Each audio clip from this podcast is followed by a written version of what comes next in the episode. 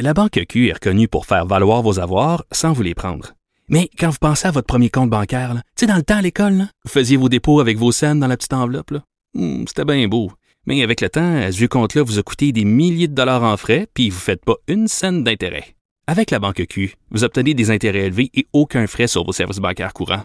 Autrement dit, ça fait pas mal plus de scènes dans votre enveloppe, ça. Banque Q. Faites valoir vos avoirs. Visitez banqueq.ca pour en savoir plus. Radio.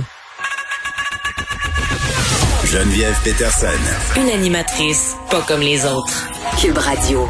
Je sais pas si vous êtes comme moi, mais moi, euh, au début de la pandémie, là, au printemps dernier, euh, j'étais vraiment à cheval là, sur les principes sanitaires, même que j'en faisais plus que le client en demandait. Le style, je me lavais les mains 25 secondes avec du savon puis de l'eau, puis en sortant de la salle de bain, je me sacrais une shot de purelle.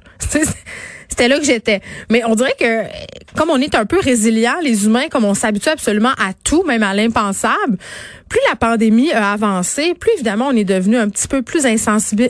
On est comme désensibilisé par rapport euh, au discours sur les mesures sanitaires. Donc on le fait, mais notre attitude, qui était peut-être au départ une attitude de panique, a changé. C'est-à-dire qu'on stresse un peu moins avec ça. Est-ce que c'est une bonne ou une mauvaise chose? Je ne sais pas, mais je suis pas la seule parce que euh, il y a une étude qui a été menée et qui nous dit exactement ça, que notre attitude envers les consignes sanitaires du gouvernement est maintenant excessivement différente de ce qu'elle était au début de la crise, euh, selon les résultats que les chercheurs ont réussi à obtenir. Et on va parler à Kim Lavoie, qui a participé, qui est chercheur euh, pour cette étude, qui est professeur de psychologie en médecine du comportement à l'UQAM. Madame Lavoie, bonjour. Bonjour. Bon, euh, Comment ça commence? Cette étude-là, en fait, elle a été menée, je crois, auprès euh, de 3000 Canadiens au mois d'avril et après 3000 autres Canadiens en juin. C'est bien ça? Oui, en fait, on a deux volets à notre étude. On a un volet qu'on appelle global, international, euh, où nous avons à peu près 60 000 répondants à travers du monde. Et nous avons, en, parallèle, fait des sondages représentatifs des Canadiens. On a fait un sondage vers le mi-avril et un autre sondage vers le mi-juin, à peu près 3 000 Canadiens euh, par sondage. Et là, qu'est-ce que cette enquête-là vous a appris? Ben écoute, plusieurs choses. Et, et, je veux juste mettre ça en contexte. Notre intérêt principal, c'est de, c'est de mieux comprendre et connaître euh, les préoccupations des gens, qu'est-ce que les gens pensent des mesures sanitaires, mm. c'est quoi leurs attitudes, leurs préoccupations, et aussi leurs préoccupations en lien avec la COVID-19, euh, pour mieux prédire euh, leur niveau d'observance aux mesures sanitaires. Parce qu'on s'entend que sans vaccin, sans traitement, euh, la seule chose, qu'on peut faire pour mm. vraiment prévenir la transmission, ça, ça, ça, se retrouve dans nos comportements collectifs. Alors, notre but, c'était vraiment mieux comprendre c'est qui qui observe aux mesures sanitaires versus non, pour justement euh, aider les gouvernements à, à peut-être euh, euh, tailorer, comme on dit, personnaliser des messages pour les gens qui ont besoin d'avoir un peu plus de motivation, un peu plus d'encouragement. Et une chose qu'on a pu constater, c'est qu'entre le mois, maintenant je vais juste parler des, de, de l'enquête canadienne, entre le mois d'avril et le mois de juin, on a regardé trois mesures sanitaires principales, euh, le lavage des mains, euh, la distanciation sociale et l'évitement des regroupements sociaux. Et on a classifié des gens entre les gens qui observaient à ces trois consignes la plupart du temps versus non. Et on a vu dans le mois d'avril que 83 des Canadiens à travers du Canada, on faisait ça la plupart du temps en avril. Mais déjà rendu en juin, ce chiffre-là a diminué à 56% On a perdu 30 des Canadiens entre-temps, dans ces deux mois-là, et c'était même avant la période de déconfinement. Alors, ça nous montre à quel point la fatigue s'installe, les gens s'habituent, ou bien leurs préoccupations diminuent, qu'on a aussi euh, observé dans notre étude. Donc, 30% des Canadiens en deux mois se sont relâchés, entre guillemets, c'est-à-dire au niveau du lavage de mains, de la distanciation sociale et des rassemblements. Est-ce que, est-ce que vous avez remarqué, Madame Lavoie, un groupe ou des groupes où on aurait davantage laissé aller les choses? Oui, en fait, un groupe qui est peut-être pas surprenant, c'est le groupe en bas de 25 ans. Alors, les jeunes euh, sont, euh, sont, sont, sont, moins bonnes, en guillemets, à, observer les consignes sanitaires. L'autre groupe, c'est les hommes comparativement aux femmes et les gens qui travaillent. Alors, une chose qu'on qu'on soupçonne, c'est que les gens qui doivent aller travailler, peut-être euh, à cause de, de, de, de, mm. des besoins financiers ou autres, ou les gens qui se retrouvent dans les dans les emplois qui avec plus plus d'interaction avec le public, où ils risquent une plus grande exposition, ça se peut que c'est eux euh, qui disent ben là. Euh, euh, tu sais, j'ai pas le choix, je dois me, me, mettre en contact avec les autres à cause de mon emploi.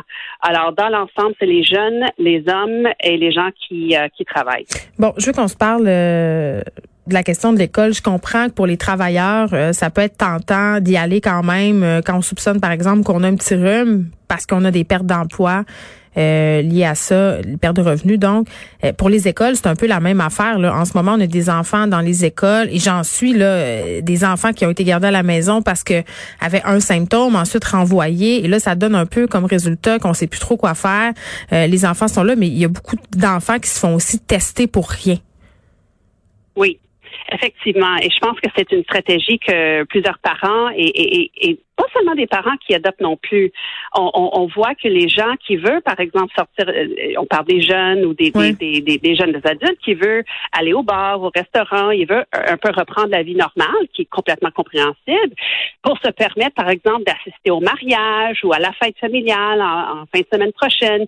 Ils vont se, se, tester pour être sûr que tout est beau avant de potentiellement exposer euh, euh, la famille ou les parents, etc. Et on voit exactement le même phénomène il y a un cas déclaré dans une école, OK? Et euh, les parents, ils, se sont mis au courant. Et qu'est-ce qu'ils font pour se rassurer? Ils vont tester, euh, ils se présentent pour, pour, pour se faire tester avec leurs enfants.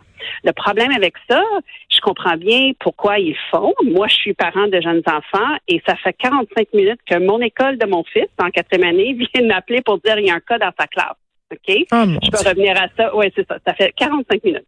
Alors, je veux juste pour vous dire, alors je comprends pourquoi les parents veulent faire ça. Ils veulent se rassurer. Ils veulent être sûrs que bon, euh, il y a peut-être des, des, des, des, parents ou des grands-parents euh, de proches à la maison, mais moi, j'habite avec ma mère de 81 ans. Alors, ça pour dire, euh, c'est, une grande inquiétude pour plusieurs, mais le problème, c'est que quand on n'écoute pas des, des, mesures sanitaires en termes de, de procédures pour faire le testing, ça se peut que tout le monde se ramasse pour le testing en même temps euh, et, les gens qui n'en ont pas vraiment besoin de se faire tester, qui bloquent la place pour les gens qui ont vraiment besoin de se faire tester. Et quand ça se rend pour l'envoi des résultats, mais il y a des délais. Oui, puis là, on l'a vu à des certains endroits, là, 3-4 heures d'attente. Mais là, Madame Lavoie, votre fils, euh, c'est donc dire qu'il devra subir le test de la COVID et être placé euh, en isolement en attendant le résultat? Ben en fait, c'est ça que je suis en train de préciser avec mon école et selon qu'est-ce que j'avais compris, parce que c'était un appel très rapide, c'était un appel, pas une lettre pour l'instant. Euh, ils m'ont dit que non seulement il y avait un cas dans sa classe, mais aussi dans son autobus. Alors, le va-et-vient dans son autobus et on sait que ça peut affecter à ce moment-là plusieurs classes dans son école et c'est une grande école à Montréal euh, de, de, primaire. Est en quatrième année où les, la porte de masque n'est pas nécessaire. Dans mon cas, ça fait dix jours que mon fils euh, euh, fait le, le, cours euh, à distance parce qu'on a pu se faire approuver par notre médecin à cause de moi qui est à haut risque et à cause que ma mère qui est à haut risque euh, habite avec nous. Mais le problème, c'est que la plupart des familles ont des problèmes à avoir des, ces, types de lettres.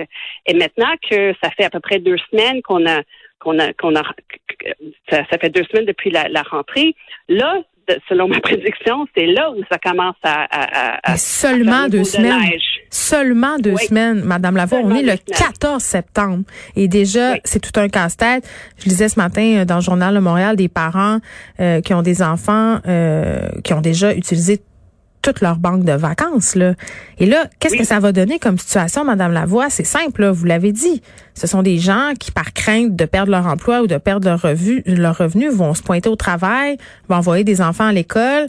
Euh, euh à un moment donné, on dirait que cette rentrée-là, en tout cas, à mon sens, le plan euh, n'a pas l'air tellement de tenir la route. Là.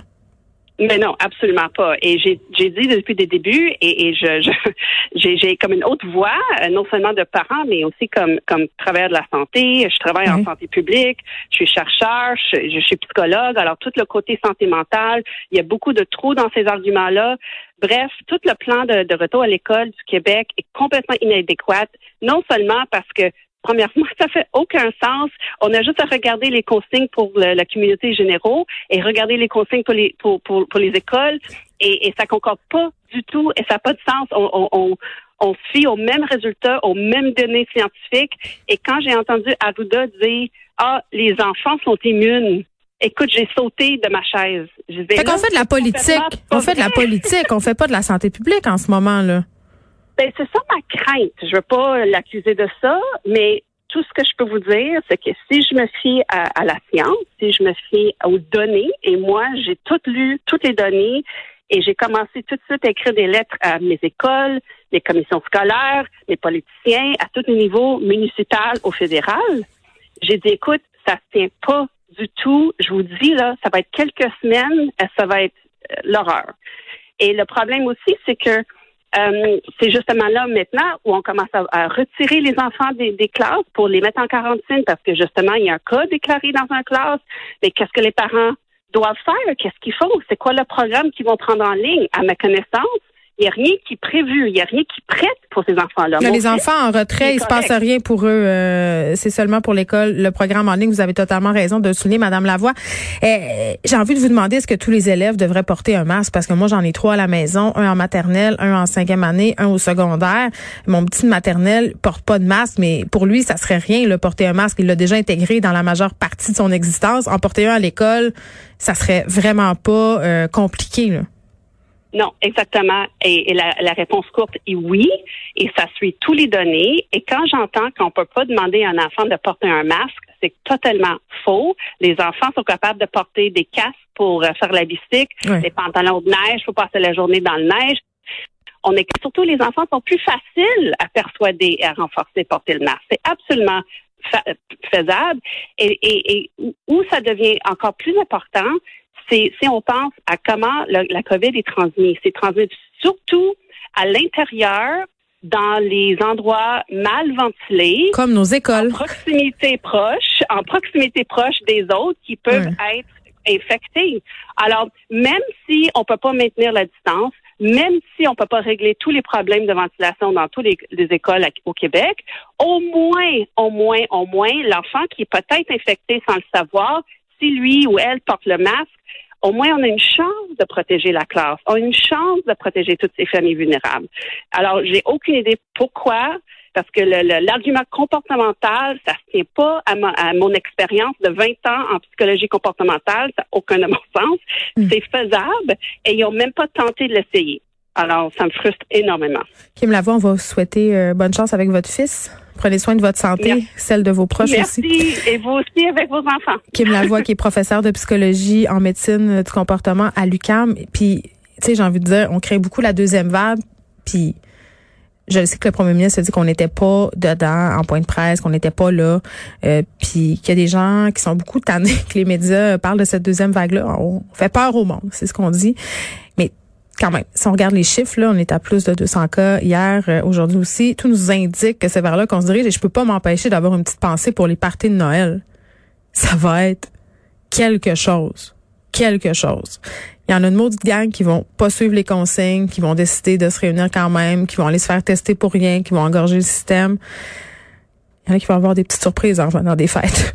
ça, c'est ma, ma prédiction, mais évidemment, euh, ça n'a rien de scientifique. C'est juste moi.